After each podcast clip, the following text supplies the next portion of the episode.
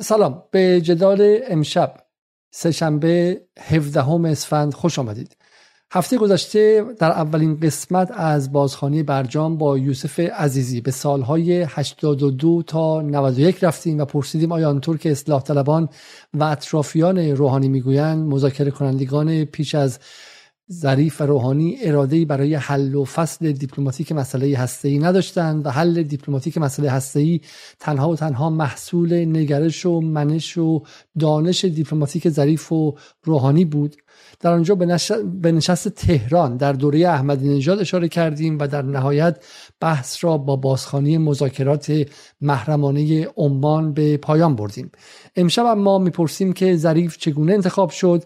کشیده شدن پرونده هسته‌ای به انتخابات 92 چه نتایجی داشت و چگونه توسط واشنگتن و طرفهای غربی تفسیر شد و دلایل نرمش قهرمانانه توسط آیت الله خامنه ای چه بود؟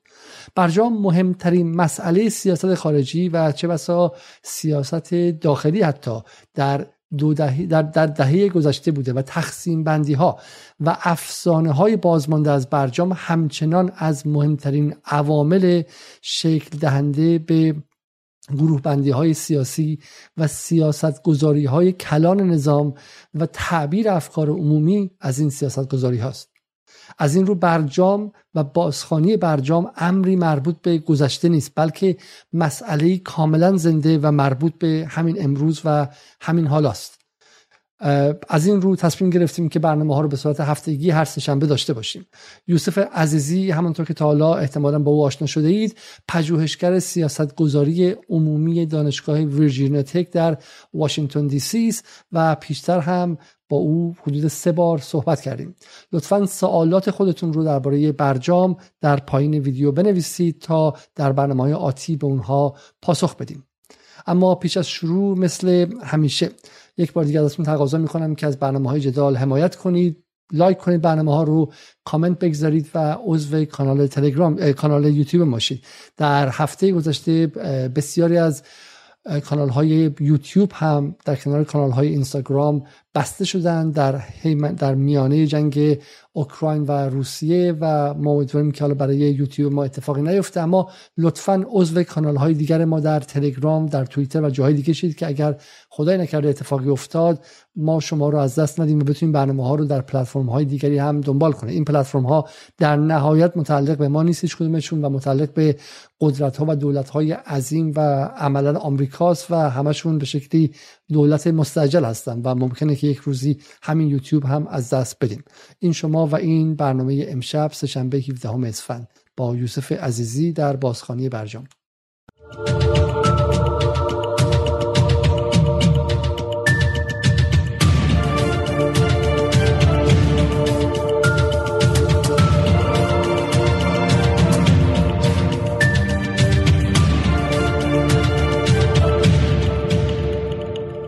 سلام های عزیزی خیلی خیلی ممنون که باز هم وقت گذاشتیم و امشب هم وقت خودتون در اختیار من و مهمانان مخاطبان جدال قرار دادید. خب می‌خواین شما یک به شکلی جنبندی یا یادآوری از جلسه پیش داشته باشیم تا اینکه بریم سراغ مباحث پس از مذاکرات عمان. با عرض سلام خدمت شما علیزاده و مخاطبین رسانه خوب شما. من چند تا نکته کوچیک بگم تا بعدش بپردازیم به ادامه مباحثمون. اولا خیلی خوبه که دوستان اگر بتونن وقت بکنن و اون کسانی که ندیدن بازخانی قسمت اول رو بازخانی برجام جلسه اول رو برن و اون رو نگاه کنن از وبسایت شما در یوتیوب کانال شما در یوتیوب. به طور خلاصه بعد از دو سال پایانی دولت آقای خاتمی که ما دو سال کل فعالیت هستیمون رو تعلیق کرده بودیم تا طرف سه کشور اروپایی مطمئن بشن هر سوالی دارن پاسخ داده بشه به آژانس بین‌المللی اتمی. و بعد بتونیم در یک بستر مناسب با هم کار هسته ایمون رو ادامه بدیم و کارهای اقتصادی هم به صورت سالم ادامه پیدا کنه.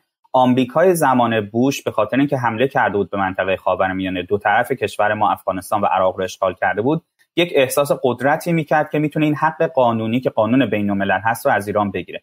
بنابراین به اروپایی فشار آورد که ایران حق نداره در خاک خودش غنیسازی انجام بده. در حالی که بر اساس MPT این حق قانونی هر کشوری هست که عضو MPT و عضو سازمان بین المللی انرژی اتمی هستش و نظارت ها رو پذیرفته.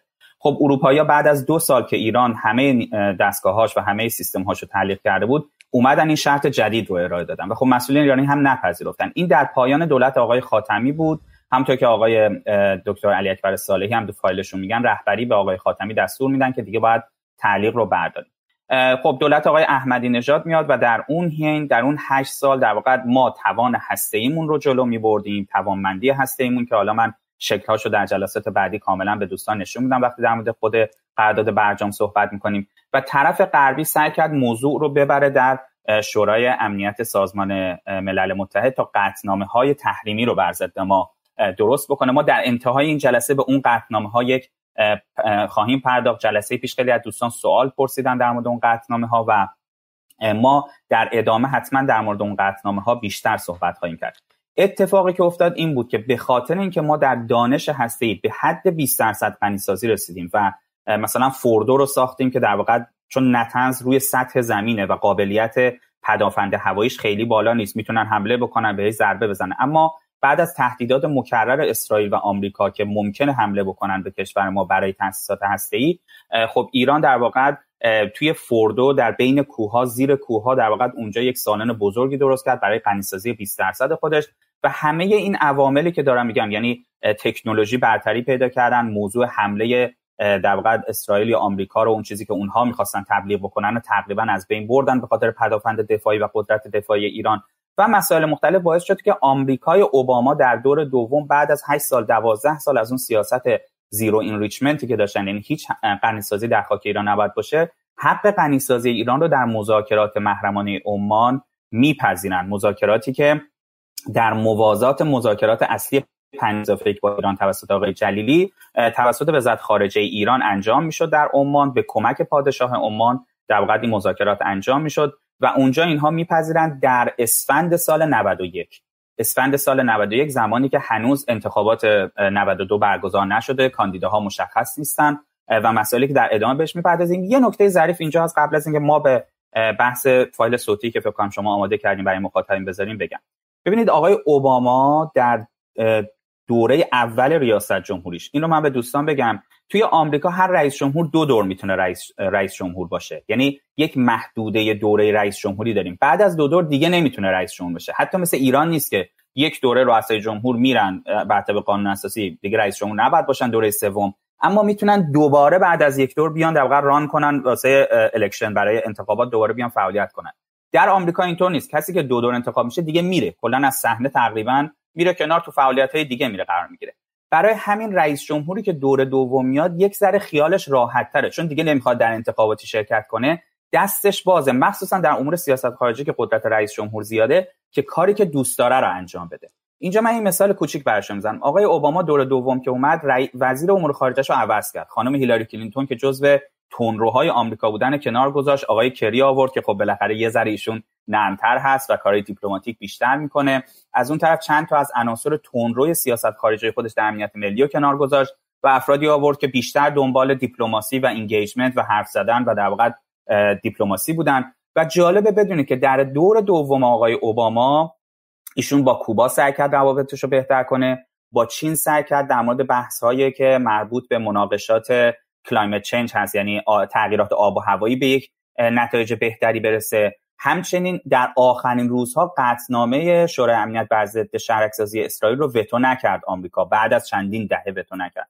و البته با ایران هم سعی کرد که این برجام رو به نتیجه برسونه. پس عاملی که یکی از عوامل دیگه که آمریکا شرط ایران رو برای حق غنیسازی در خاک خودش پذیرفت این تبدیل دولت دوم اوباما بود که دوباما دیگه نیازی به اون لابی اسرائیلی و لابی پولدار و تون رو برای اینکه حمایت مالیش بکنن نداشت. حالا من در خدمت شما هستم. برای اینکه اگر فقط چون, ما فقط چون ما میگیم تندرو اینو فقط توضیح بدیم که حالا چون در بحث دیگه هم بوده. در واقع تاکتیک اوباما در دور دوم و در واقع اون بخش از دموکرات ها متفاوت بود به ویژه اینکه حالا خود همون اوباما دکترین رو ما توی اون مصاحبهش مصاحبه معروفش با گولدبرگ میشنویم دیگه. چون حالا اوباما واقعا معتقد بود که غرب آسیا رو نباید به شکلی نقطه متمرکز باشن روش تمرکز داشته باشن. ولی ما می‌بینیم که اوباما همچنان رو مثلا مسئله چین سختگیر هست و غیره. چون می‌خوان خود این توضیح بدین چون شما گفتین بله نبود به نظر آره مثلا پاسیفیست ایران صلحگرا بودش. بله. درسته با ایران یه ذره چیز میشه. ببینید در آمریکا ما تندرو داریم راست راست داریم و خیلی راست داریم. در سیاست خارجی مخصوصا. حالا ما در مورد سیاست داخلیشون شاید بتونیم چند تا گروه بیشتر باشه مثل برنی سندرز و کسانی دیگه. ولی در سیاست خارجی آمریکا واقعا ما گروه های متعادل میانه یا گروه هایی که اهل چیز باشن نداریم. تمام سیاست خارجی آمریکا دو حزبشون همه اون سیستم سیاست خارجیشون بر اساس محدود کردن و در واقع اون containment ایران بود مهار ایران بود. ولی وقتی دیدن از راه سخت نمی‌تونن ایران رو مهار کنن مجبور شدن رو بیارن به در واقع یک حالتی از دیپلماسی دیپلماسی که محدود بود یعنی دیپلماسی که در کنار تهدید و در کنار بقیه مسائل بود. ما در اون فایلی که در مورد رابطه ایران و آمریکا چرا مستقیم با هم مذاکره نمی‌کنن در برجام این رو خیلی توضیح دادیم. دوستان می‌تونن برن. اون دومی صحبتی بود که من با آقای علیزاده در رسانه جدال داشتم. دوستانی که اون رو ندیدن می‌تونن برگردن و اون رو ببینن بالای 20000 نفر همون رو دیدن و در واقع اونجا ما توضیح کامل در مورد سیاست خارجی آمریکا دادیم. بسیار خب پس حالا بزنیم من با واقعا اون تکی از صالحی شروع کنم و بعد برمیگردیم به نوار ظریف. منصفانش این بود. بنده هم اگر جای آقای جلیلی مذاکره می‌کردم بعد از دو سال بعد عهدی اونها قطعا نمی آمدم به حرف اونا گوش بکنم بگم اینو بذار کنار ما این کارو می‌کنیم اونو بذار کنار ما اون کارو می‌کنیم. میگم خب از کجا؟ مثلا معلوم شما دو سال شیش ماهو کردید دو سال و متوقف کردید ما رو. خب ما که از گفتگوی صالحی رو دیدیم که هفته پیشم دیده بودیم فقط برای اینکه در واقع باز به یاد بیاریم. و صالحی در اینجا از جلیلی دفاع می‌کنه و میگه که منم جای جلیلی بودم به, هم به رغم همه تفاوت هامون همون کار جلیل رو می‌کنن و در واقع بحث ما این بود این بود که آیا آنطور که بحث مرکزی ما اینه آیا آنطور که در فرهنگ سیاسی ایران از سال 92 به بعد جا افتاد این جلیلی بود که رفت و چون می‌رفت و موعظه می‌کرد و قرآن می‌خوند و حدیث می‌خوند در مذاکرات با گروه آمریکایی نگذاشت که به شکلی مذاکرات پا بگیره و توافقی صورت بگیره یا مسئله مسئله متفاوت بود و آیه عزیزی تزشون اینه که این اصلا فارغ از حرفهای جلیلی بحث متأثر از مسئله خیلی خیلی مهمتر عمیقتر و مادیتر بود به اسم قدرت واقعی غنیسازی ایران. تمام دعوای ما اینه. و حالا ما می‌خوایم در واقع این بار در مورد این قضیه صحبت کنیم و چگونه این قضیه به انتخابات گره خورد. می‌خوام من با بله فقط یه نکته یه نکته کوچیکم بگیم که ما دو مورد حداقل دو مثال از دوران آقای احمدی و آقای جلیلی رو مثال زدیم که ایران مذاکره کرد ایران خواسته های قبل رو پذیرفت اما به دلایل مختلفی در واقع اونها حاضر نشدن که بیشتر مذاکره در اون شرایط ادامه بدن. برای این افسانه که در واقع آقای جلیلی آقای احمدی نژاد دنبال مذاکره نبودن سرسخت و نمی‌خواستن مذاکره کنن محلی از اعراب نداره. مهم اینه که خط قرمزهای نظام قرار بود حفظ بشه در اون زمینه و اون از اهمیت مهمتری برخوردار می‌خوام من باز با نوار ظریف شروع کنم و, و بعد حالا می‌خوام برگردیم بعد از ظریف من می‌خوام تیکه از ولایتی هم بذارم. راست راستش این بود که آقای روحانی یک بارم توی وقتی ثبت نام کردن از من خواستن که برم تو ستاد نرفتم. بعد از اینکه انتخاب شدن هم من تا روز سهشنبهش نرفتم مرکز تحقیقات. یعنی ایشون دیگه شنبه معلوم شد. یعنی سر شغل اصلیتون هم نرفتیدت نه. سه شنبه رفتم که تبریک بگم به ایشون. ایشون این, این نوار ظریف با سعید لیلازه که درش داره تعریف می‌کنه که چه اتفاقی افتاد. انتخابات 92 شده. ظریف ادعا می‌کنه که هیچ خبری نداشته و هیچ قول و وعده هم نداشته. انتخابات انجام میشه. آقای روحانی برنده میشه و ظریف میره که بهش تبریک بگه؟ باره فرمود. من دو سه تا پیشنهاد به ایشون دادم. حالا اجازه بدین دیگه اینجا اسامی رو نکن. نه من فکر کردم بخواین بگین خوشحال شدم. نه اجازه بدین اسامی رو نکن. دو پیشنهاد به ایشون دادم. ایشون نپذیرفت گفتم این افراد بالاخره منم در خدمت شما هستم کمک. ایشون نپذیرفتن ولی از من خواستن که در کمیته ای که مسئول سیاست خارجی بود من هم کمک بکنم و من مسئول نوشتن برنامه سیاست خارجی شدم که بنویسم برنامه. دوستان دیگه بودن آقای دکتر واعظی بود آقای دکتر ابو طالبی بود. ما یه گروهی بودیم که مرتب اونجا با هم چند تا از اساتید دانشگاه بودن. و همه هم منتقل شدید به دولت نهایتا. بله کم و بیش. بله. حالا نه بعضی اساتید حالا این سه, اسم بزرگ بله این سه تا از این نکته مهمه چون حالا ادعا میشه که واعظی اصلا قرار بود که واعظی وزیر خارجه بشه. درسته؟ بله اگه می‌خوایم من این توضیح کوچیک سری میدم تا ادامهش رو بله، بذارید. بله. ببینید یه حدود هشت دقیقه از اون فایل سه ساعت و خورده ای که بیرون اومده از در واقع این فایل صحبت آقای ظریف و آقای لیلاز هشت دقیقهش تقریبا به این مناسبت مذاکرات عمان و پذیرش مسئولیت سیاست خارجی در سال 92 برمیگرده. بازخوانی اون از طرف آقای ظریف. آقای ظریف تعریف می‌کنه که من وقتی آقای احمدی اومد سر کار نماینده ایران در سازمان ملل متحد بودم. یک سفر آقای احمدی میره چند وقتی با اون دولت کار کردم. بعد دیدم خب من روحیاتم با این دولت نمی‌خوره. کنار اومدم خودم بازنشسته کردم وزارت خارجه. رفتم در حوزه تدریس در دانشگاه تهران تدریس بکنم اونجا. ولی خب چون بالاخره آقای در واقع روحانی عضو در واقع رئیس مرکز بررسی استراتژیک مجمع تشخیص مصلحت نظام بودن. اگه حالا من اسمش رو درست بگم ایشون برای مدت طولانی مسئول اون مرکز بودن. افرادی رو در سیاست خارجی میانن مثل ایشون آقای وایزی آقای ابوطالبی و این افراد رو تیم حلقه بودن که به ایشون مشورت می‌دادن با آقای روحانی در اون سالها.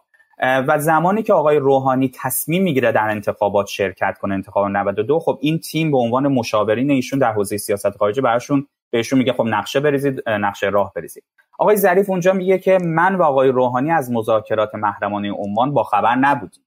و این نشون میده که مذاکرات محرمانه عمان چقدر محرمانه بوده؟ چون آقای روحانی در اون زمان حتی نماینده رهبری در شورای امنیت ملی هم بوده. این خب خیلی نکته مهمیه. و بر مبنای اینکه این رو نمی‌دونستن در واقع تمام اون صحبت های تبلیغات انتخاب سال 92 میشه. چرخ سانتریفیوژا به چرخ چرخ هسته‌ای به چرخ و چیزهای مختلفی مثل این. و نکته ای که اینه که آقای ظریف میگه که وقتی انتخابات برگزار شد آقای روحانی چند بار به منم گفتن که بیا وزیر خارجه بشه. من گفتم در این شرایط نمی‌تونم کمکتون کنم. تو این شرایطی که ایران و غرب دچار این در واقع جنگ رو در رو هستن و ایران این همه قطعنامه بر ضدش هست من نمی‌تونم کمکی بکنم. آقای واعظی یکی از گزینه ها بود چون آقای واعظی با آقای باقری کنی مناظره می‌کردن. اونها در اون سالها اگر دوستان یادشون باشه عکساش هم هست که معمولا کسانی که آقای باقری کنی معاون آقای جلیلی بود و معمولا کسانی که در حوزه سیاست خارجی یا اقتصاد یا مسائل دیگه معاون های اون تیم ها هستن و در اون تیم های تبلیغاتی هستن با هم مناظره می‌کردن.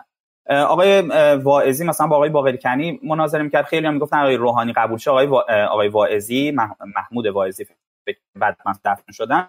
ایشون کسی هست که مثلا می‌تونه به عنوان وزیر جایگزین بشه. آقای ظریف اینجا در ادامهش توضیح میده. میگه زمانی که من از پرونده هسته عمان و مذاکرات محرمانه عمان آگاه شدم و آقای آقای روحانی منو دعوت کرد و من به من این رو گفت که آقای همچین اتفاقی افتاده ایران و آمریکا در اون حوزه غنیسازی در خاک ایران به توافق رسیدن رهبری و اوباما اونجا میگه که من فکر کردم رفتم از خانواده اجازه گرفتم و اونجا من مسئولیت رو قبول کردم. اونجا دیدم که من می‌تونم به درد این قضیه بخورم. اگه ادامهش رو بذارین ممنون میشم. عاقبت به خیرن و بله. کار دانشگاهیشون رو دارم. عرض کنم به خدمتتون که خب من شروع کردم به این کار. بعد آقای دکتر رانی به من فرمودن که بشین یک طرحی برای حل مشکل هسته ای بنویس من یه طرحی رو تهیه کردم. مبنای طرح هم البته در اون زمان من از مذاکرات عمان خبر نداشتم. در تقریبا نوشتن طرح رو تموم کرده بودم که آقای دکتر روحانی آقای خاجی معاون آقای دکتر صالحی رو فرستادن پلومن و پرونده های مذاکرات عمان رو یعنی وقتی میفرمایید آقای خاجی و آقای دکتر صالحی یعنی معاون وزیر خارجه رو. بله معاون و... معاون وقت, وقت وزیر خارجه رو که مسئول مذاکرات عمان بود و با آمریکا یا در عمان مذاکره کرده بود و فرستادن واسه من. این دوتا کار رو داشتم انجام می‌دادم. یعنی یکی داشتم چی می نوشتم سیاست خارجی دولت تدبیر عمومی رو می نوشتم که فکر کردم حالا یکی از آقایون که چیه میره ارائه میده و یکی هم داشتم برنامه هسته ای رو می نوشتم در برنامه هسته ای پیشنهادم این بود که رئیس جمهور خودش رأسا مسئول پرونده هسته ای بشه و نه شورای امنیت نه وزارت خارجه خود رئیس جمهور باشه حسب مورد بگه این تیکر رو تو برو مذاکره کن این تیکر رو. فلان کس بره مذاکره بکنه و اینطوری تقسیم کار. وقت نگاه شما با آقای روحانی حتما تاثیر داشت در این پیشنهاد این, این بعد از اینه که ایشون انتخاب نه شده. یعنی اینکه شما ایشون ایشون دیپلمات می‌دونستم ایشون بحث هسته ای رو یه بار انجام داده بلده از ابتدا تو موضوع بوده. خلاصه داشتم این کار رو می‌کردم دوباره آقای روحانی منو خواستن و گفتن که قبول کن. تو مثلا با آقا هم صحبت کردم آقا هم راجب تو خیلی راحت موافقت کردم من بازم نپذیرفتم. رفتم خونه. من همیشه در واقع معمن من خونه است. من اهل گپ و گعده و این چیزا نیستم. بهترین دوستام تو خونمونن بچه هامو و خانم رفتم شما اینجوری هستی عزیزی؟ به اونا پناه بردم. که آقا این به من دارن فشار می‌کنن چیکار کنیم؟ برای اولین بار در عمرم خانومم گفتش که بپذیر.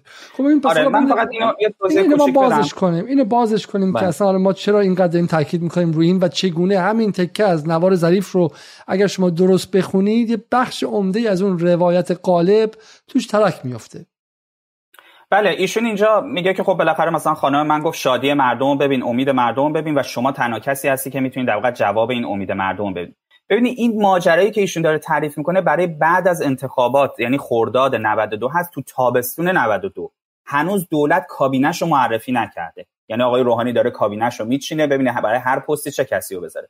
آقای ظریف چندین بار میگه میگه آقا شما بیا بشو وزیر خارجه. از زمان تبلیغات انتخابات آقای ظریف تو میگم اون فایلی که 8 دقیقه از اون سه ساعت هست ما فقط یه رو گذاشتیم میگه حتی ادعایشون میگه آقای قالیباف هم دنبال من بود. البته بعد ستاد آقای قالیباف اینو رد می‌کنه. ایشون میگه قالیباف هم دنبال من بود. من گفتم نه من وزیر, وزیر خارجه نمیشم. آقای روحانی به من می‌گفت از مثلا فروردین اردیبهشت بیا وزیر خارجه شو. گفتم نه من کمکتون می‌کنم وزیر خارجه نمیشم. حتی بعد از اینکه آقای روحانی هم پیروز میشه ایشون میگه نه من نمی‌تونم اینجا کمک کنم. چون ایران در موقعیت جالبی نیستش. اما زمانی که پرونده مذاکرات عمان رو آقای خاجی که میگن معاون آقای دکتر صالحی بوده که اون موقع وزیر خارجه زمان آخر دولت آقای, احمدی نژاد بوده. و اونها مذاکرات محرمانه عمان رو پیش برده بودن با ویلیام برنزی که الان رئیس CIA هست تو آمریکا. میگه وقتی من اون پرونده ها رو گرفتم و شروع کردم مطالعه کردن دیدم اه آمریکا شرط غنیسازی ایران رو پذیرفته و آقای خامنه ای اون جمله‌ای که شما دفعه پیشم گذاشتین که از آقای خامنه مطرح شد که چی؟ که ما با آمریکایی‌ها توافق کردیم که در عرض 6 ماه بتونیم به یک توافق جامعی برسیم چون اونا پیش زمینه و خط قرمز ما رو پذیرفته بودن. که آقای دکتر صالحی میگه این اتفاق تو اسفند 91 افتاده بود. بعد از اون رهبری گفته بودن دیگه دست نگه دارید بذارید دولت بعدی بتونه با دست باز در مذاکرات رو جلو ببره. پس این سه ماه رو در متوقف بکنید. اینجا نکته خیلی جالبه. این نکته ای که در واقع شما در یک فیلم اون اول گذاشتین جلسه قبل که آقای ظریف گفتش که یک دوستانی در واقع این پرونده هستی رو توی چاه انداختن. ما رو به یه وضعیت خیلی بدی انداختن. و کسی نمی‌تونست این کارو کنه. این توان من بود. من گفتم اول خودشون بعد ما در واقع دیدیم خودمون رو رفتیم فدا کنیم برای این کار. ما رفتیم فداکاری کنیم. در که می‌بینیم این فداکاری داستانش یه ذره متفاوته. یعنی اول پذیرفته شد اول نمی‌خواستن بپذیرن. ولی وقتی که دیدن اوباما و رهبری از بالا یک توافقاتی دارن اون موقع بود که در واقع رقبت به خرج دادن برای پذیرفتن این مسئله. به عبارتی اون سنگی که حالا تای چاه بوده به ادعای آی ظریف که حالا من معتقد نیستم سنگ تای چاه بوده اون به واسطه مذاکرات عمان تا لب چاه اومده بوده. مذاکرات عمان سر مسائل اصلیش در واقع سنگ به لب چاه آورده بوده و آی ظریف اتفاقا اینجا من اجازه دارم اینو بگم نمی‌خوام تهمتی با آقای ظریف بزنم ولی به نظر میاد که اون بخش حرفشون در مورد چاه و این بخش حرفشون با هم نمی‌خوره. چون آقای ظریف هم اومده تو چاه نگاه کرده دیده که سنگ بالا اومده به واسطه عمان. بعد قبول کرده. اگر آقای ظریف در نهایت به هر صورت میپذیرفت که وزیر خارجه بشه خب این فداکاری قبول بود. اصلا ما میگیم آقا ایشون نگاهش دیپلماسی گراست نگاهش اینه که قدرت نرم مهمتر از قدرت سخته. هر چی که اصلا ایشون هستش. و خودش رو فدا کرده که بیاد با دیپلماسی بره مسئله هسته رو حل کنه. چیزی که اولش میگه. ولی ما چیزی که اینجا داریم میشنویم اینه که ایشون اومده به روحانی هم گفته من فقط میام مثلا یه برنامه بنویسم در حد مشاور و نمی‌خوام بیام وزیر خارجه شم. می‌فهمه که عمان انجام شده و دو تا شخص دو تا شرط اصلی عمان چیه؟ یک حق حق غنیسازی ایران که مهمترین مسئله است در نهایت پذیرفته شده. دو رفع تحریم ها یعنی اصل کار انجام شده. بعد ظریف اومده اینجا و اینو پذیرفته. حالا ما نمی‌خوام فقط بگیم که ظریف اینجا ناصادقه اصل قضیه نیست. می‌خوام بگیم که وقتی که اصل قضیه انجام شده می‌خوام نشون بدیم که آمدن ظریف و اون تاکتیکایی که از اینجا استفاده کردن سوال اینه آیا عمان رو جلو برده یا عقب برده؟ که حالا بهش می‌رسیم.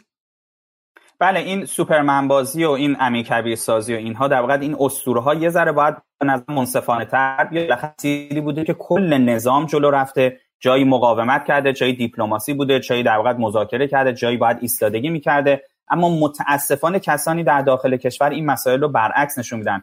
من یه نکته بگم. این فایل شاید حدود یک سال حدود 13 ماه پیش بیرون اومد اگر اشتباه نمی کنم حالا شما زمان دقیق تری که فایل صوتی افشا شده کی بیرون اومد رو به من بگید. ولی من این قضیه رو از سال 2016 2015 می‌دونستم. و یک فایلی فکر کنم شما آماده دارید انا من فرستادم. اون فایل رو اگر بذارید من به دوستان میگم که در واقع این داستان کی در ذهن من شکل گرفت و این مسئله برای من جای سوال داشت که امیدواریم روزی جواب واضح تری بدیم in which two mid-level people from the US administration and three Iranian diplomats this is mind you in the middle of this while Ahmadinejad is still president meet there for about a day and a half by all accounts and by that I mean I've spoken to all sides of this it was not a successful meeting the Iranians insisted that there would be no movement whatsoever unless the United States accepted that at the end of whatever deal they make, enrichment on Iranian soil would have to be accepted. They view this as their sovereign rights, and they could not give this up. This was their uh, uncompromising red line. From the US side, they were mostly interested to see whether the people across the table actually were serious, if they had authority from Iran's supreme leader. تا اینجا اگه میشه ترجمه کنید.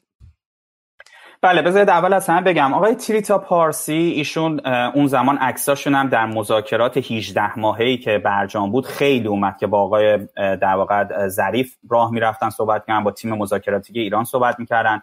ایشون بالاخره یک فرد ایرانی هستن که البته در خارج از ایران بزرگ شدن و در واقع رشد پیدا کردن. در آمریکا یک مؤسسه ای دارن. در این زمینه رابطه بین ایران و آمریکا فعالیت گسترده ای می‌کنن انسان معروفی هستن و بهشون استدلال میشه در کتاب هایی که نوشتن. ایشون یک در واقع این صحبتشون در دانشگاه ماساچوست بوستون در زمانی هست که منم اونجا کار می‌کردم در دانشگاه هاروارد. هر دو در شهر بوستون هستن. و من وقتی که این جلسه داشت برگزار می‌شد خیلی خوشحال بودم که در زمینه برجام هست و رفتم اونجا خودم حضور داشتم در این جلسه و بعدش با ایشون هم صحبت کردم. موردی که ایشون داره میگه میگه داره در مورد بهار سال 91 صحبت می‌کنه. میگه در بهار سال 91 که هنوز دولت اول اوباما بود و هیلاری کلینتون سر کار بود و تندرو ترها سر کار بودن رادیکال ترها سر کار بودن. اونها میان با ایرانی ها دیدار می‌کنن. ایرانی ها در دولت های احمدی نژاد اونجا میگن که ما حق غنی سازیمون هنوز باید رعایت شه. ما از این به عنوان یه دونه حق حاکمیت ملی نام می‌بره میگه ما از این کنار نمیایم کوتاه نمیایم. آمریکایی هم اونجا میگن که خب به شکست می انجامه چون آمریکایی ها zero enrichment رو می‌خواستن و فقط می‌خواستن ببینن که طرف مقابل آیا واقعا جدی هست در مذاکرات یا جدی نیستش. اگه ادامهش رو ببینیم. فاز زیرو این زیرو انریچمنت یعنی غنیسازی صفر. یعنی هیچ غنیسازی نباشه. To be able to negotiate but they had no maneuverability on the substance of the issues. Then we hit the American presidential elections, nothing happens. And then comes spring 2013. And another meeting is set up in March of that year. Despite the fact that the first meeting in Oman had been unsuccessful, at the second meeting in March 2013, the United States sends a very senior delegation instead. میگه به رغم اینکه مذاکره اول در عمان موفقیت آمیز نبود اما مذاکره دوم که پس از انتخابات ریاست جمهوری آمریکا در آذر و به شکلی آره در, در آبان آذر 91 انجام شد پس از اون در اسفند 91 آمریکا یک دلیگیشن یا یک هیئت دیگری فرستاد که بسیار بلندپایه بود With Bill Burns, who was then Deputy Secretary of State, and several other senior American officials. The Iranians also send uh, a higher level delegation. And for the first time in these talks, despite the fact that no movement had been made, the United States played the enrichment card. از طرف آمریکا ویلیام برنز اومد که اون موقع معاون وزیر خارجه بود و ایرانی ها هم یک هیئت خیلی خیلی بلند پایی فرستادن منظورش کی آیه عزیزی من فکر می‌کنم همین آقای خاجی یعنی معاون وزیر خارجه های دکتر صالحینا رو میگه. یعنی همه در سطح معاونت وزارت خارجه اونجا شرکت کرده بودن. و, میگه و من یه نکته رو بفرمایید. شما بفرمایید. ترجمهش می‌کنم. میگه به رغم اینکه هیچ movement خاصی هیچ حرکت خاصی از طرفین رخ نده بود اما آمریکایی ها برای اولین بار در تاریخ کارت غنیسازی رو بازی کردن. بفرمایید.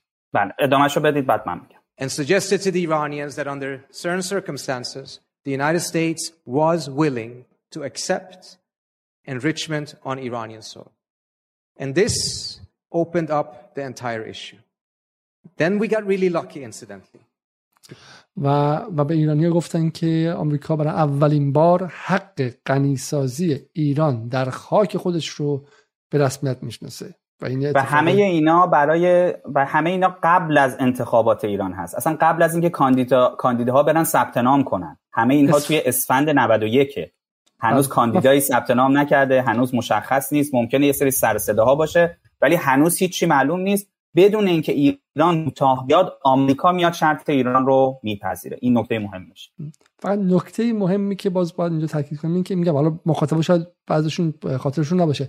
این حتی زمانی که همونطور که آقای عزیزی گفتن قبل از این فروردین 92 یعنی یک ماه بعد از این مذاکرات که گمانم آقای خاتمی زمزمه ورودش به انتخابات شد که از طرف اصلاح طلبها که خیلی زود طرف مقابل واکنش نشون داره گفت اصلا بیاد رد صلاحیتش می‌کنیم. یه ماه و نیم بعدش که اکبر هاشمی رفسنجانی وارد انتخابات میشه که کلا اون رو هم رد صلاحیت کرده شورای نگهبان.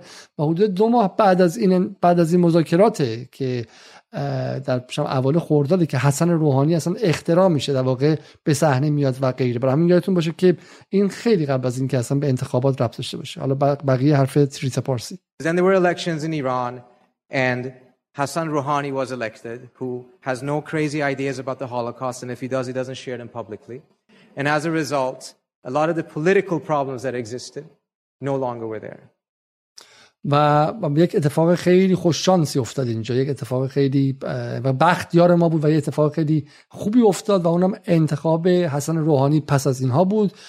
کسی که هولوکاست رو نف نمی کرد و اگرم نف می‌کرد دقیقا این رو در عموم انجام نمی‌داد در سطح علنی انجام نمی‌داد. روحانی had no idea about these secret negotiations. He was briefed upon them once he came into office. روحانی هیچ ایده ای درباره مذاکرات عمان نداشت. وقتی که انتخاب شد و به ریاست جمهوری رفت تازه بهش گفتن. In which two mid-level people from the US administration and three Iranian diplomats. This is mind you. بسیار خوب. خب پس ما می‌رسیم به واقع به حرف تیتا پارسی. بگین دقیقا چجوری شما تعبیر می‌کنید حرف تیتا رو که 2016 شنیدید؟ بله اگه اون کتابم بیارید چون تو متن کتابم هست ایشون یه کتابی نوشته که الان به عنوان یکی از سورسای مهم بحث مذاکرات هستی ایران مثلا اون بک چنل هست یعنی اون مذاکرات پشت پرده. و خود آقای ویلیام برنز که بیل برنز گفته میشه چون ویلیامز رو خیلی از آمریکای انگلیسی یا بیل میگن می‌خوان خلاصه کنن ایشون هم یک کتابی داره که در واقع یکی از فصلهاش در مورد همین مذاکرات محرمانه ایران و این بک چنل یعنی مذاکرات پشت پرده یا مذاکراتی است که در اون نظارت عمومی و میدیا نیست پشت پرده انجام میشه. در واقع این کتاب خیلی بهش ریفر میشه. ایشون با هفتاد دیپلمات از همه اون گروه های مذاکره کننده میره مصاحبه می‌کنه. تو ایران با آقای ظریف از گروه دعوت مذاکره ایران با آقای ظریف با آقای نهاوندیان با آقای تختوانچی با اینها مصاحبه می‌کنه. و در واقع گفته هایی که این تو هست همش از نوارهای پیاده شده است. برای همه تیم‌ها هم هست. این کتاب خیلی خوبی اگه دوستان بخوان. فکر می‌کنم ترجمه ایران هم شده باشه ولی حالا من متن انگلیسیش رو که دارم می‌ذارم.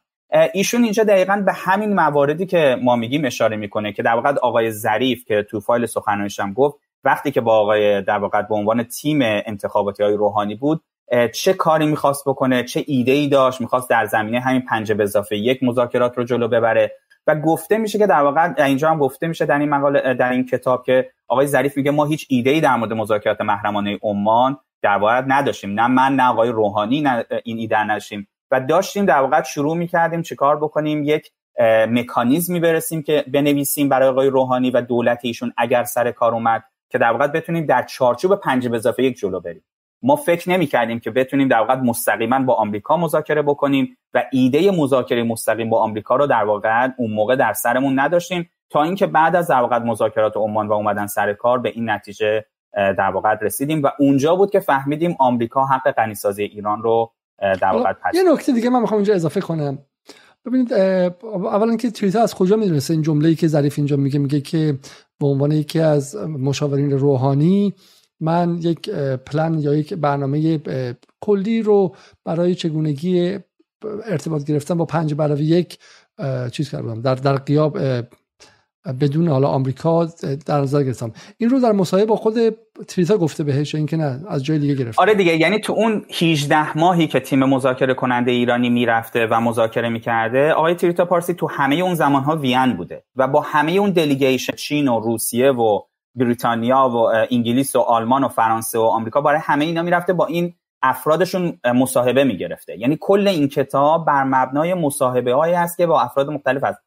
حتی این فردی که الان مسئول شورای امنیت آقای بایدن هست اسمشو من اگر یادم بیادش رئیس شورای مشاور امنیت ملی آقای اوباما با ایشون هم حتی در این, در این کتاب مصاحبه کرده چون او هم به عنوان یکی از اعضای تیم مذاکراتی در واقع آمریکا بود. اسمشون رو شما پیدا کردین در واقع جو, جو گروگان دیگه شما از اون جو گروگان یا اینکه نه نه مش... مال آقای بایدن مشاور امنیت ملی بایدن. بایدن okay ما همچنان جک سولیوان بله جک سولیوان بله جک سولیوان درست کردین جیک سولیوان حتی اسم جیک سولیوان هم این تو اومده. یعنی مصاحبه جیک سولیوان هم این تو اومده به خاطر اینکه جیک سولیوان اون موقع جزو تیم مذاکره کننده آمریکا بود. کتاب بسیار پرباریه. یعنی کسی اگه بخواد این یه جمله اینجا هستش خط بعدیشه. میگه که وقتی این ظریف فهمید که به شکلی وقتی فرصت رو فهمید که چگونه هست diplomacy picked up dramatically دیپلماسی افس سرعت خیلی فوق العاده ای گرفتش. درسته؟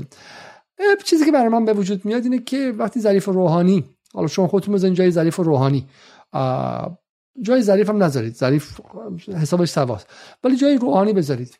و روحانی به عنوان کسی که حداقل سه دهه دوست داشته که رابطه با ایران و آمریکا normalize شه و طبیعی شه یه دفعه می‌فهمه که در مذاکرات عمان این اتفاق افتاده و حالا مردم هم تو انتخابات چنین چیزی رو خواستن. آیا این احتمال شما می‌دید که روحانی دیگه براش فرای بحث هسته‌ای بحث ایجاد ارتباط با آمریکا به عنوان یک چیزی که می‌تونه به شکلی اینا رو به هم گره بزنه و فشار حد اکثری بیاره روش براش مطرح شده باشه؟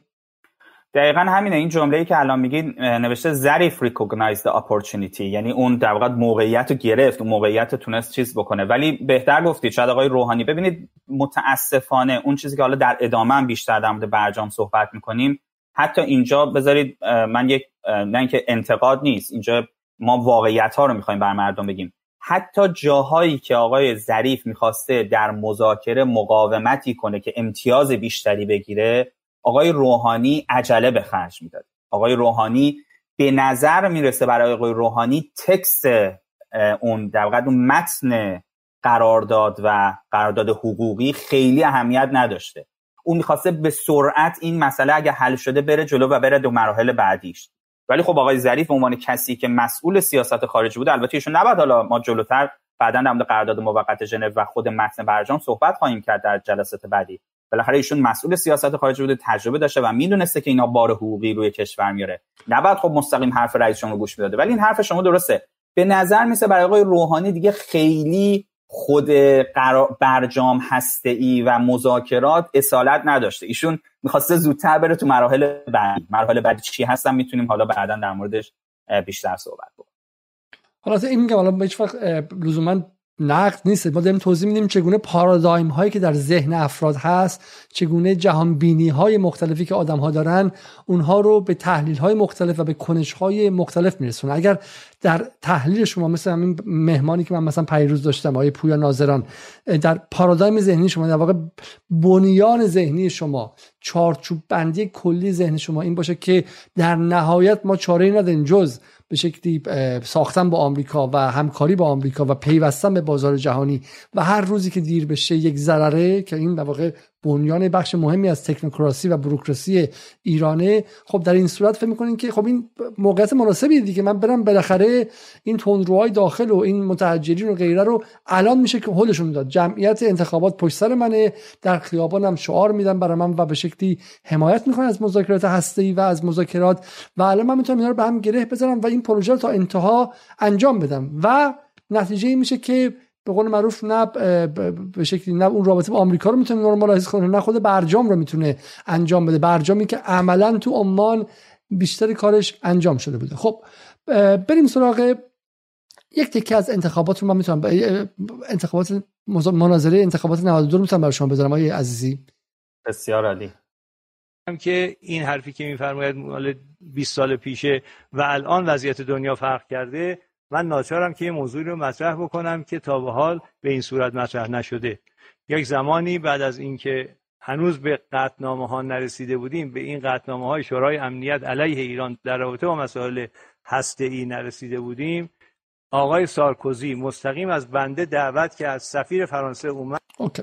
خب انتخابات 92 رو مناظره هاشو اگر واقعا علاقه دارید ببینید که وضعیت امروز چیه بعد برگردیم به اونجا. تمام چارچوب بندی اصلی تو مناظره سال 92 هستش. و یک امر خیلی جالب و به شکلی اسرارآمیز اونجا اینه. چون امروز میگن غربگرایان و به شکلی مثلا انقلابی ها یا مثلا میگن اصولگرایان و اصلاح طلبان. ولی در سال 92 های عزیزی بحث غربگرا و شرقگرا نبود. کسی که به قول معروف تخم لق تمامی چارچوبی که بعدا برجام شد رو شکست روحانی نبود. علی اکبر ولایتی بود. آقای ولایتی آقای جناب آقای دکتر ولایتی بود که بحث اینو مطرح کرد که شما رفتی در انتخابات در در مذاکرات با طرف آمریکایی موعظه کردی و برگشتی و گفتی که منطق ما قوی تره. آقای ولایتی بود که گفتش که شما اون قطنامه ها رو ورق پاره خوندی و به عبارتی بی اهمیت دونستی. و اون چارچوب بندی و کل اون افسانه هایی که ما داریم در موردشون صحبت می‌کنیم رو آقای ولایتی به وجود آورد. و ولایتی خب نقش خیلی مهمی داره. چون آقای ولایتی بخش از بیت رهبری محسوب میشه. آقای ولایتی جز مشاوران اصلی آقای خامنه‌ای در سیاست خارجی. برای همین وقتی که اون مناظره ها رو دیدن مخاطبان بالا غیر از اینکه این مناظره ها به حسن روحانی هم اعتماد به نفس بسیاری داد فضا سازی کرد آقای ولایتی براشون ولی یک چارچوب مفهومی و زبانی ایجاد کرد براشون. درسته؟ می‌خوای خود بیشتر ببینیم اینکه می‌خوام شما همینجا اضافه کنین چیزی. شما شما یه کوچیک بذارید بعد من توضیحش رو میدم. وقت ملت بزرگیه و دست رهبر این ملت بزرگ رو من بفشارم. من رو قبول می‌کردید. و عملا از اون به بعد یعنی ما قرار گذاشته بودیم که نفر دوم فرانسه بیاد اینجا. و قرارهای اولیه این بود که اونا پذیرفته بودن که سانتریفوژها کار بکنه. و ولی مثلا عددش کمتر بشینیم بحث بکنیم تا اینکه به جایی برسیم تا از بنبست بیایم بیرون تا به شورای امنیت نریم. هم خاصی هم غنی سازی رو داشته باشیم. هم غنی سازی رو داشته باشیم و همین که سانتریفوژمون کار بکنه مسئله هسته ای حل بشه و در این حال مشکلات بین المللی پیدا نکنیم. متاسفانه در اینجا دولت جواب نداد و نه تنها جواب نداد موقعی که یه چنین حرفی به کار داره فرانسه در تهران زدن وزارت خارجه فرانسه گفت اگر این خبر زودتر رسیده بود به فرانسه ملاقات تو و آقای سارکوزی لغو شده بود. می‌خوام عرض بکنم که عین همون قضیه اتفاق افتاد.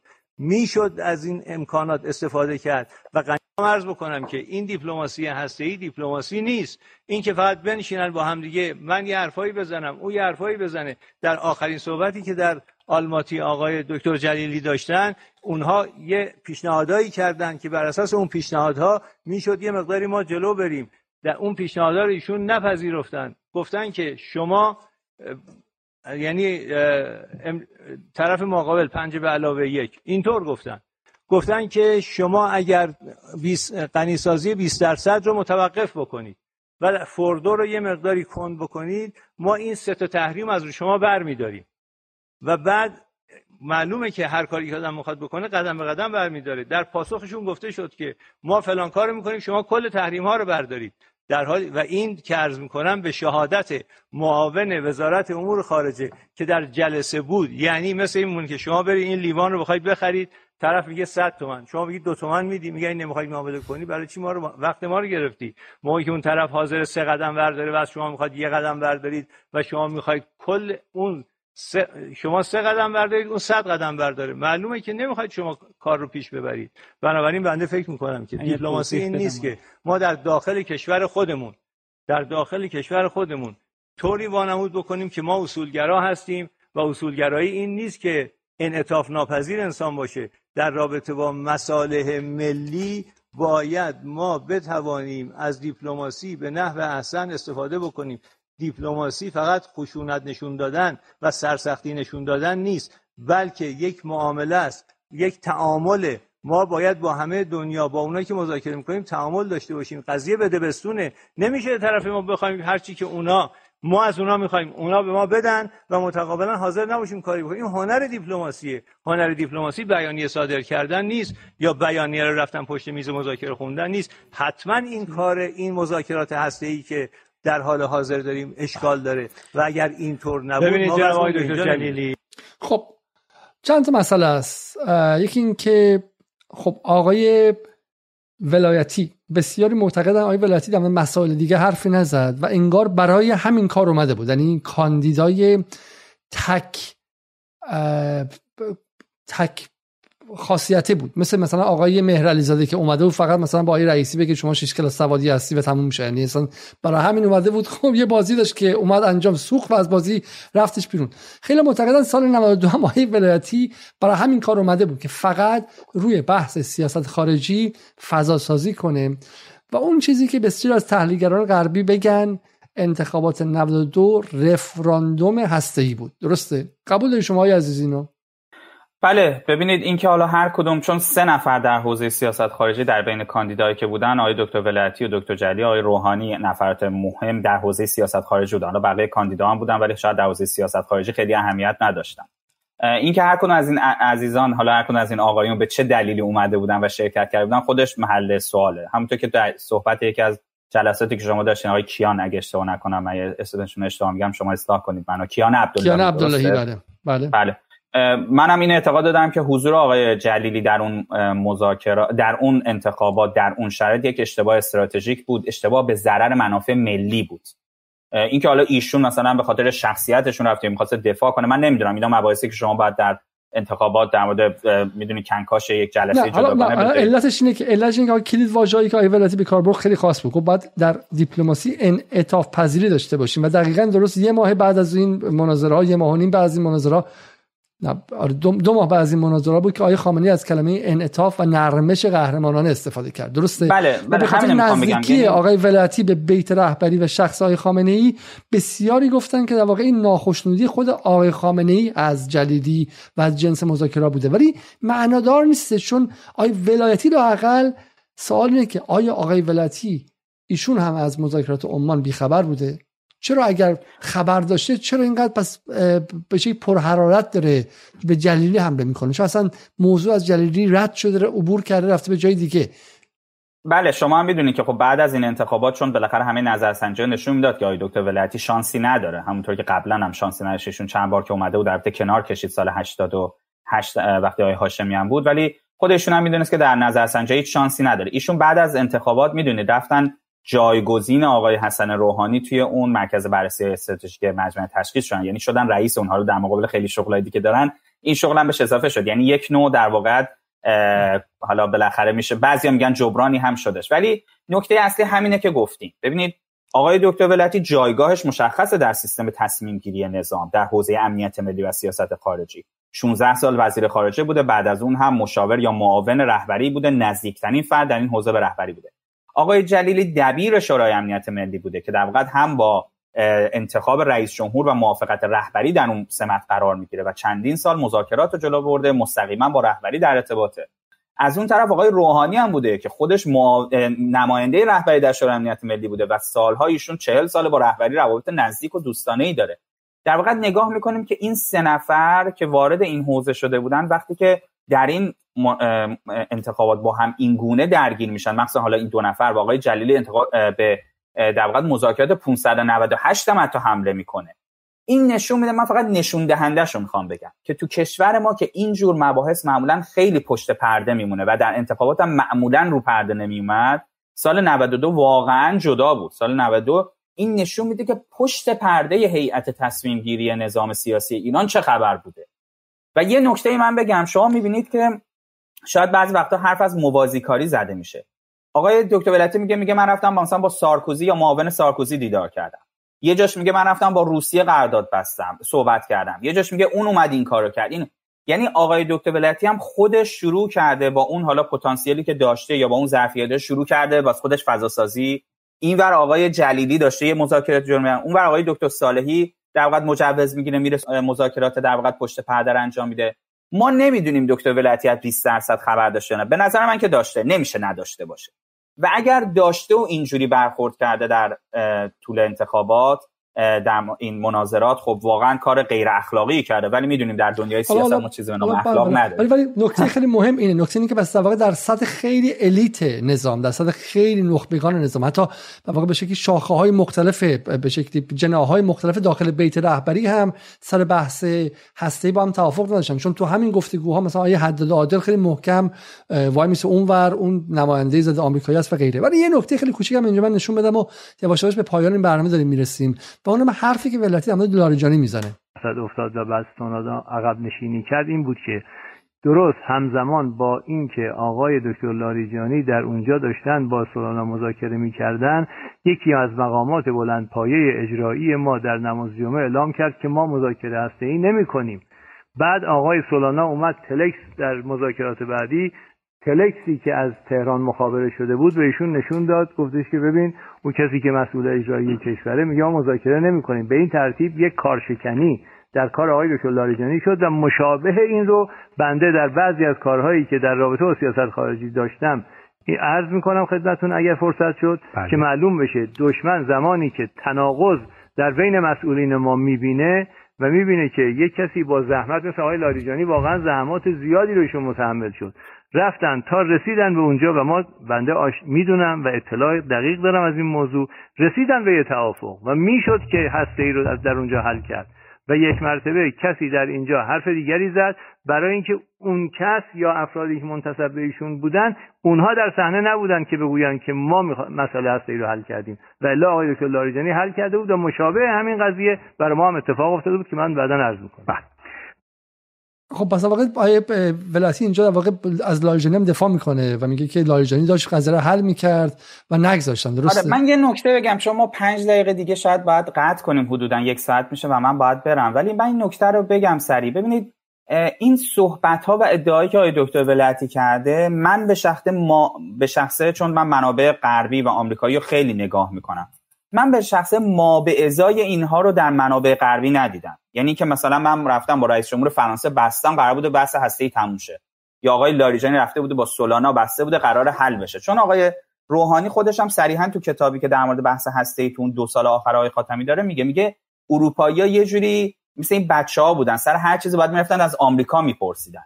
یعنی وقتی شما اگر این اعتقاد دارید که اگه آمریکا قبول نکنه اروپا خودش هیچ توانمندی نداره و هیچ کاری نمی‌تونه بکنه این صحبت هایی که مثلا بگیم آقا ما رفتیم تموم کردیم. بله ممکنه مذاکره ای بوده. ممکنه مثلا حرفی رفته حرفی اومده.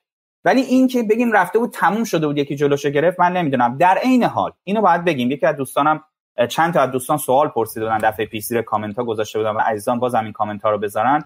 بعضی از این مدارک و صحبت ها چیزایی هست که بعدا در میاد. ما الان در موردش خیلی چیز نداریم. باید بریم از دکتر ولایتی و افراد دیگه بتونیم موقعیتی باشه کسانی که پژوهشگرن برن سوال بپرسن نه کسانی که صرفا میرن سوالای در واقع چیز می‌کنن مجریانی که فقط می‌خوان خودشون اونجا لوس بکنن اینا. نه سوالات تحقیقی که بتونه کمک بکنه.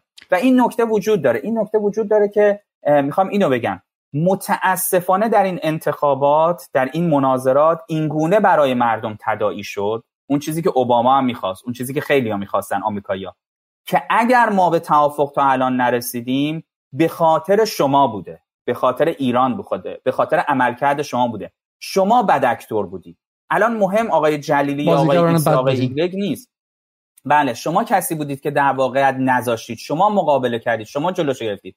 من منکر این نیستم ممکنه ادبیات یک مسئولی اشتباه بوده باشه. من منکر این نیستم که ناهماهنگی بوده. که این ناهماهنگی ها باید به آینده هم ممکنه باشه. بعد اینها یه جایی در نظام در شورای امنیت ملی یا جایی اینها بالاخره از اون ناهماهنگی در بیاد. ولی متاسفانه اون ما به ازای بیرونی این مناظرات این شد که در واقعیت اگر شما تیم بعدی هر کسی می‌خواد باشه هر کسی برنده بشه معلوم نبود تا روزهای آخر که آقای روحانی برنده میشه ولی هر کسی که می‌خواد به مذاکرات هم بره با این دیدگاه جهانی وارد میشه و مردم با این دیدگاه و این انتظار میرن که ما اشتباه کردیم ما بد کردیم بیاید کوتاه بیاید بیاید اون چیزی که اونا میگن رو قبول بکنیم. در حالی که مذاکرات عمان که سه ماه پیشش اتفاق افتاده حادثه دیگه ای بوده. جریان دیگه بوده و هیچ کس نیومده اینو بگه. من نکته آخر به شما بگم بعد شما توضیحاتتون بدیم ما شاید بحث نرمش قهرمانانه رو و توضیحات کوچیکش رو بذاریم جلسه بعد. اونم اینه که آقای جلیلی که مسلما از 20 درصد آگاه بوده. تو این صحبتایی که قبلا بود مشخص بود آقای جلیلی و صحبتایی که آقای دکتر علی اکبر سالی گفتن معلوم بود که آقای جلیلی در جمع بوده. آقای جلیلی می‌تونست من نمی‌خوام دفاع کنم از آقای جلیلی. من اصلا انتقاد دارم به نوع مذاکره ایشون به نوع رسانه گریز بودن ایشون. ولی من این سوال می‌کنم. آقای آقای جلیلی اگر می‌خواست از کارت 20 درصد در این انتخابات استفاده کنه حالا سو استفاده کنه یا استفاده کنه برای جذب آرای عمومی این کارو می‌تونست بکنه.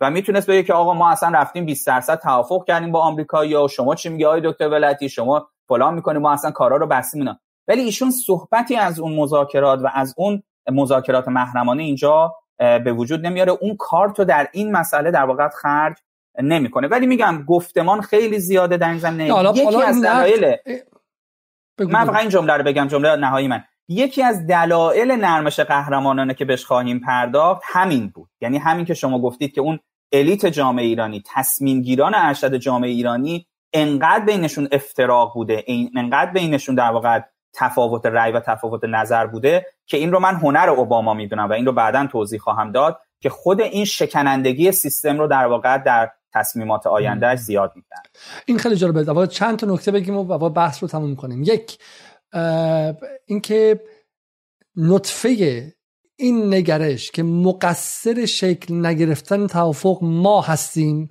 و جنس مذاکره ما هستش در اینجا شکل می‌گیره. یعنی ما این رو در ذهن افکار عمومی کاشتیم که اگر ما بخواهیم مسئله می‌تونه همین الان حل شه. یعنی به قول یک از دوستان فکرم خود آیا عزیزی بود مثل خواستگاری که میگه آقا تموم شده رفته دیگه. خب من دختره رو می‌خوام. خب میگه دختره بله میگه نه مهم نیستش. خب نصف قضیه انجام شه من من می‌خوام. و این تصور رو این ذهنیت و این منطق رو جا انداختن که انگار با خواست ایران و با تغییر دیپلماسی ایران مسئله حل میشه. در واقع در حالی که مسئله واقعی مثل شما مثلا مسئله که یک مسئله عینی objective و مادی هستش و اون هم بر اساس توازن قواست. آمریکا میگه من اجازه نمیدم این کشور خاص در اینجا هیچ گونه حق غنیسازی و مسائل دیگه نظامی داشته باشه چون بعد مهار و به تدریج از متلاشی بشه. این خاص آمریکا بوده و انگار با دیپلماسی میشه این رو حل کرد. مسئله که سخت بوده رو. خب پس یه نکته رو نظر بگی که این نکته بود. نکته دوم این که با تماشای با تماشای مناظره سال 92 نه فقط مخاطبان و افکار عمومی درشون این ذهنیت شکل گرفت که پس اه پس اینا پس نفر بعدی بیاد برو حل کنی که چی من گرسنم مرغ نیستش اون موقع صف بود دعوا بود و به شکلی بیکاری داشت به شدت زیاد می‌شد و اوضاع اقتصادی ایران در بویژه میس منیجمنت و سوء مدیریت وحشتناک سالهای آخر احمدی نژاد اوضاع اقتصادی ایران داشت به شدت بدتر می‌شد. مخاطب و شهروند عادی میگه آقا حق منو بده برو مذاکره کن.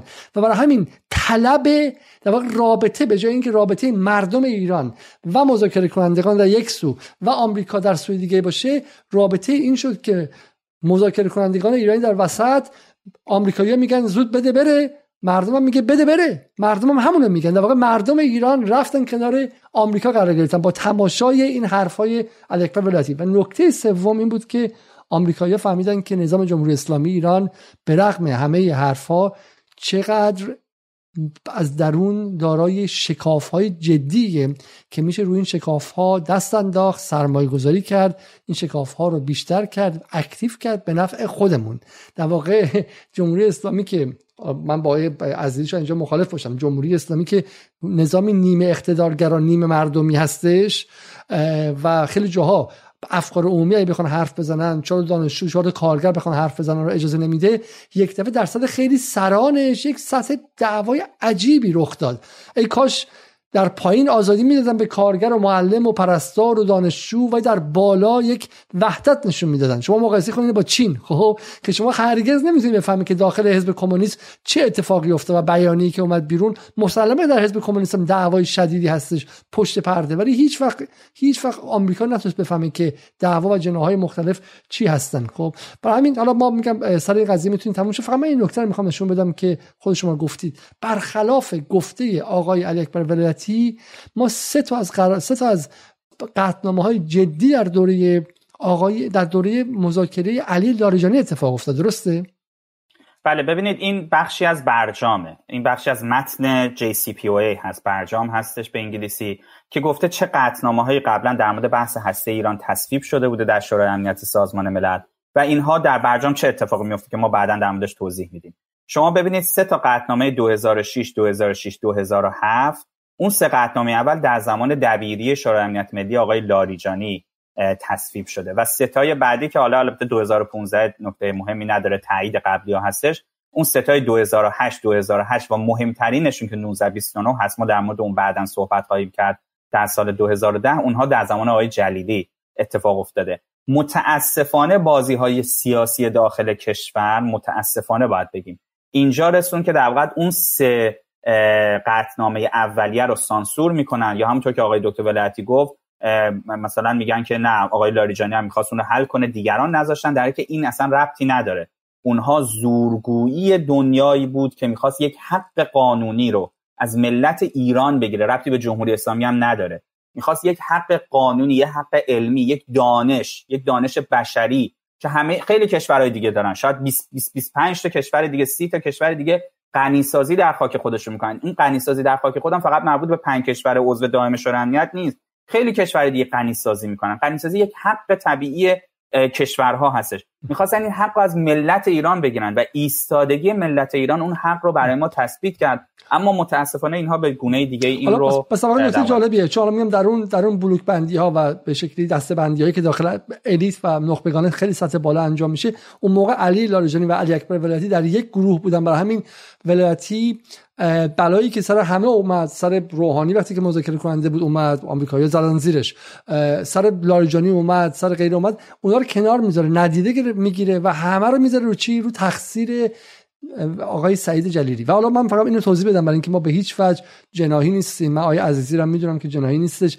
و میشه گفت که آقای سعید جلیلی چه واقعا چه اشتباه که چی ولی واقعا چه ضربه به منافع ملی زد با اومدنش تو انتخابات. یعنی شما بیا تو انتخابات. فضا رو دو قطبی کنی همزمان هم دفاع نکنی. یا یا لکنت داشته باشی در دفاع یا رسانه گریز باشی و خجالتی باشی و اینها یا اصلا بخوای حواله کنی با دنیای آخرت. بگه آقا اون دنیا میدم. و دقیقا اومد پاس گل رو گذاشت دم دروازه اونم زدم تو گل خودش هم اونجا ساکت و سمم بک نشست. وضعیتی که امروز هستش محصول نمیگم اگه آقای جلیلی نیومده بود اتفاق نمیافتاد. ولی ایشون هم فضا رو مستعد کرد برای این قضیه. با آمدنش با اجازه دادن به اینکه این مسائل مطرح شه بعد هم زبونش رو گرفت و به خاطر حالاش هم مصلحت و چیزهای دیگه نگفت. قضیه 20 درصد و مسائل دیگر رو. و برای همین اینها در ذهن مخاطب و افکار عمومی ایران حک شد به عنوان افسانه های پذیرفته شده و بدیهی گرفته شده. ما با یک بخش کوچیکی از مصاحبه حسن روحانی تموم می‌کنیم که هفته بعد بهش خواهیم پرداخت و اون هم در واقع شاه کلید افسانه های برجامه. حرفی که آقای اولاند زد در سفر من به پاریس در اواخر سال 94 در مصاحبه مطبوعاتی گفت. گفت که در سال 2013 ما پنج به اضافه یک ما شش کشور تصمیم قطعی گرفته بودیم برای جنگ با ایران. و این رو تو مذاکرات رسمی رام به من گفت. گفت ما مصمم به جنگ بودیم. و وقتی شما آمدی و اعلام کردی برای مذاکره و مذاکرات اولیه رو ما دیدیم از جنگ منصرف شدیم. این حرفی که عزیزی من نمی‌خوام حالا شما رو در جای شما برخلاف من ایران میری و میای احتمالا درست اصلا مدتی نرفتی. ولی این حرفی که روحانی می‌زنه به اصل چیزایی که ما گفتیم ممکنه یعنی در حالی که آمریکا تو عمان با ایران نشسته مذاکره کرده از در مارچ 2013 در اسفند 91 مارچ 2013 یه ماه بعدش می‌خواستن به ایران حمله نظامی کنن. آقای آقای علیزاده من خیلی از دوستانی که دیدن برنامه های قبلی که من با شما داشتم یا مصاحبه هایی که من دارم میان کامنت میدن دوستان آقای روحانی هستن طرفدارشون هستن دوستان آقای ظریف هستن طرفدارشون. من چون این صحبت ها میمونه دیگه هر کس یک ما به ازا یک نشانه ای آورد از هر روزنامه مجله مقاله انسانی که همه شیش کشور یعنی روسیه و چین رو هم ایشون داره داخل می‌کنه. اینها می‌خواستن به ایران حمله کنن یک زمانی سر بحث هستی. من دیگه هیچ وقت در عمرم در زمین هستی صحبت نخواهم در حالی که یعنی یه ماه بعدش یه ماه بعدش که ادعا شد بشار اسد سلاح شیمیایی استفاده کرده کسی جرئت نکرد بهش حمله کنه. آمریکا گفت از خط قرمز من رد آمریکا به اسد حمله نکرد که وسط جنگ داخلی بود. به ایران می‌خواسته حمله کنه اگه روحانی نمیمده دقیقا صرفا اسرائیل بعضی وقتا به صورت حالا غیر مستقیم تو رسانه هاشون جفسازی می‌کردن. آمریکا می‌گفت همه گزینه ها رو میزه. اروپایی هیچ وقت در مورد حمله نظامی به ایران صحبت نمی‌کردن. ایشون میگه پنج به اضافه یک یعنی روسیه و چین هم با اونا ریختن همه می‌خواستن به ایران حمله کنن. ببینید این تصور یکی از همون گفتید شما لفظ درستی هم استفاده کردید. در واقع یکی از اون تصوراتی است که یا برای آقای روحانی ایجاد کرده بودن یا آقای روحانی این رو برای جامعه می‌خواست ایجاد کنه نه نه ولی جملهش خیلی مشخصه. میگه اولان گفته. من فکر می‌کنم که یک خبرنگاری باید بره و از اولان بپرسه آیا چنین چیزی گفته چون این واقعا اصلا نیست. اصلا ایشون میگه حتی در رسانه یعنی مثلا در چیز مطبوعاتی گفت اصلا یه همچین چیزی وجود نداره. یک همچین دروغ داره میگه. یعنی در روز روشن حسن روحانی رئیس جمهور 8 سال ایران در روز روشن داره دروغ میگه. دروغ میگه خیلی هم دروغ میگه. یه زمانی با آقای احمدی نژاد می‌گفتن که تو دوربین زل می‌زنه دروغ میگه. طرفدار احمدی نژاد می‌گفتن که ایشون همه راست رو نمیگه. بعد اونا گفتن آقا یک سیاستمدار اگه همه راست رو به گونه‌ای بگه که در واقع برای مردم موضوع جور دیگری بشه این با دروغ فرقی نمی‌کنه. اما اینجا دقیقا زل زدن تو دوربین و دقیقا دروغ گفتن. یعنی هیچ چیز دیگری جز این نیست. اینکه روسیه و چین می‌خواستن به ایران حمله کنن. همون که شما گفتید سوریه بحث مهمیه. سوریه حتی آمریکا خط قرمز گذاشت. گفت سوریه اگر از سلاح شیمیایی استفاده کنه من حمله می‌کنم. که البته سلاح شیمیایی ادعای آمریکا بود. من نمی‌خوام بگم سوریه استفاده کرده. بعد همه گفتن خب استفاده کرد دیگه حمله کن. آقای اوباما انداخت تو تو زمین کنگره. کنگره گفت من بهت مجوز نمیدم. اگه می‌خوای خودت حمله کن. رفت با نخست وزیر انگلیس صحبت کرد. نخست وزیر انگلیس گفت من میرم پارلمان باید اجازه بگم پارلمانش گفت نه ما بهت اجازه نمیدیم. بعد دیگه بیخیال شدن گذاشتن کنار قضیه رو. اون وقت اونا که به سوریه حمله نکردن می‌خواستن به ایران حمله بکنن. ببینید یه چیزایی ایشون نه این توازن قوا در سال 2013 یعنی ما اینو می‌خوام بگیم. توازن قوا در سال 2013 طوری بود که حتی حمله به کشور با یک دهم چه می‌دونم قدرت و اندازه و مساحت و جمعیت و غیر یک دهم ایران مثل سوریه ممکن نبود که متحد کوچیک ایران بود. و من این علت دارم میگم اینه اینکه در تمام مناظره ها با اصلاح طلبان و لیبرال ها از جمله مناظره که من خودم در جدال کردم همیشه به این نکته اشاره می‌کنن که ما میگیم آقا روحانی چیکار کرد؟ روحانی با برجام چیکار کرد؟ میگن برجام سایه جنگ رو از ایران دور کرد. روحانی سایه جنگ رو از ایران دور کرد و همشون اشارهشون به این نکته است که ما در برنامه بعد توضیح خواهیم داد. من بیشتر از این چون وعده دادم که برنامه رو یک ساعت نگه دارم شما رو نگه نمیدارم. سه شنبه هفته بعد با یوسف عزیزی وارد بحث برجام رو ادامه میدیم. ببینید به دوستانتون معرفی کنیم برنامه رو. ممکنه که به شکلی موضوع جذابیت روز نداشته باشه. ولی فهم این برنامه و به نظر دنبال کردنش کلیدیه که می‌فهمید که الان داره تو وین چه اتفاقی میفته دعواهای امروز تو وین چیه چرا ایده هنوز میگن بده بره تاجیل کنن بهانه میارن که روسیه جمع داره خیانت می‌کنه و غیره. تمام دعوا رو شما اگر برجام رو درست خانی کن درست بخوانید و بازخوانی کنید متوجه میشید که خیلی از اون دعواها ریشش در کجاست و قضیه حل میشه. برای همین این, بر... این برنامه با آیا عزیزی رو من کلیدی می‌دونم. همینطور در روزهای آینده برنامه های دیگر رو هم ادامه خواهیم داد. قبل از رفتن لطفا برنامه رو لایک کنید و یک بار دیگه تقاضا می‌کنم که اگر در توانتون هست به, به, به شکلی مشترک جدال شین در پترون. تقریبا 140 نفر داریم میشیم و داره تقریبا به جایی می‌رسه که به خودگردانی برسه. ولی همچنان به خودگردانی نرسیدیم. از دوستان دیگه هم که در پیپل در ایران کمک کردن متشکرم. به زودی رمز ارز رو هم معرفی خواهیم کرد که ببینیم چه آیا میشه واقعا چند تا نیروی کمکی بگیریم که یک تنه خیلی کار سختیه و به هر از گاهی آدم واقعا فشارها زیاد میشه. شب روزتون خوش. از آقای عزیزی هم خداحافظی می‌کنم. من تا برنامه دیگر که امیدوارم هر چه زودتر باشه خدا نگهدار. خداحافظ خیلی ممنون.